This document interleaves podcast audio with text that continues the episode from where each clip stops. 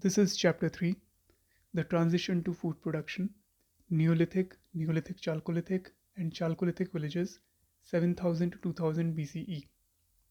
See, this chapter, which is of 38 pages, is also like last chapter, but slightly important from exam viewpoint. In 2021 prelims, there was a question on sites like Burzahom, Ganeshwar, and Chandraketugarh known for. See that PDF of PYQs, okay? Here, we came to know about the food production and domestication of animals and how things developed towards something more better. Maps will be important for sites purpose. History optional students can see the debate on necessity of domestication in this chapter that is given in a very nice way. Now, Neolithic age, as we simply know, is an age which witnessed food production of many crops and domestication of various animals. Pottery became more advanced and decorative. There are many Neolithic sites, obviously, but three highly talked about Neolithic sites are Mehergarh, Burzahom, and Budihal. Burzahom and Budihal are most important. Mehergarh, just know that it is in Bolan Valley, Pakistan. But indeed, it is a very important site. Coming to Burzahom. This site was discovered in 1935 by De Terra and Paterson. Site is located on a terrace of Karewa clay above the floodplain of the Jhelum River. The site is just 2 km from Dal Lake. This site is famously known for its pits. Gufkral is also such site in Kashmir. So both these sites are famous for pits. These pits used to be winter homes of Neolithic people. Pit dwelling are seen as a strategy adopted by Neolithic people to cope with the harsh Kashmir winters. A well developed bone tool industry was here. Next important site is Budihal. It is in Gulbarga district of Karnataka, basically known for its ash deposits.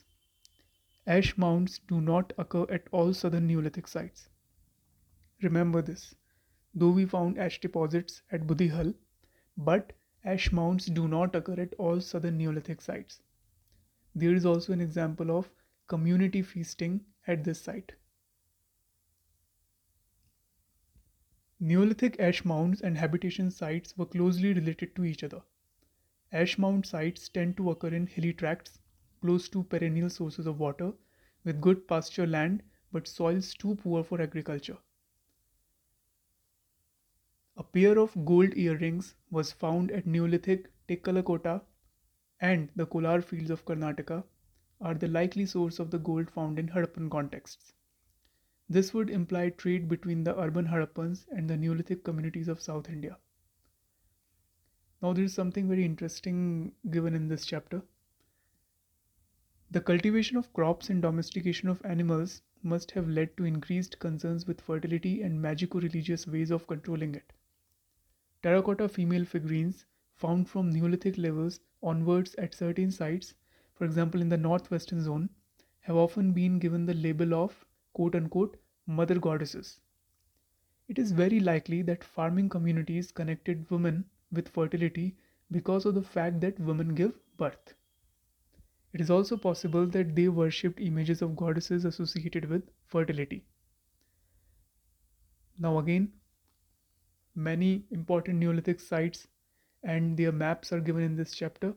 So, the required persons should go with those maps. Now, Sohagaura, it is asked in your previous year question.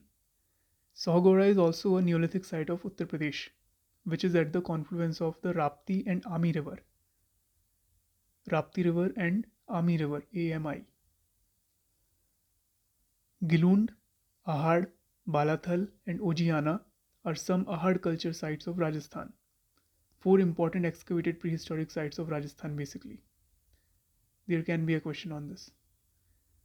Ganeshwar is also one of prehistoric site of Rajasthan. Hundreds of copper objects found at this site suggest that it had emerged as a copper working center and that its people were supplying these items to communities elsewhere. So that's it. Hundreds of prehistoric sites are given in this chapter. but not all are important from exam viewpoint.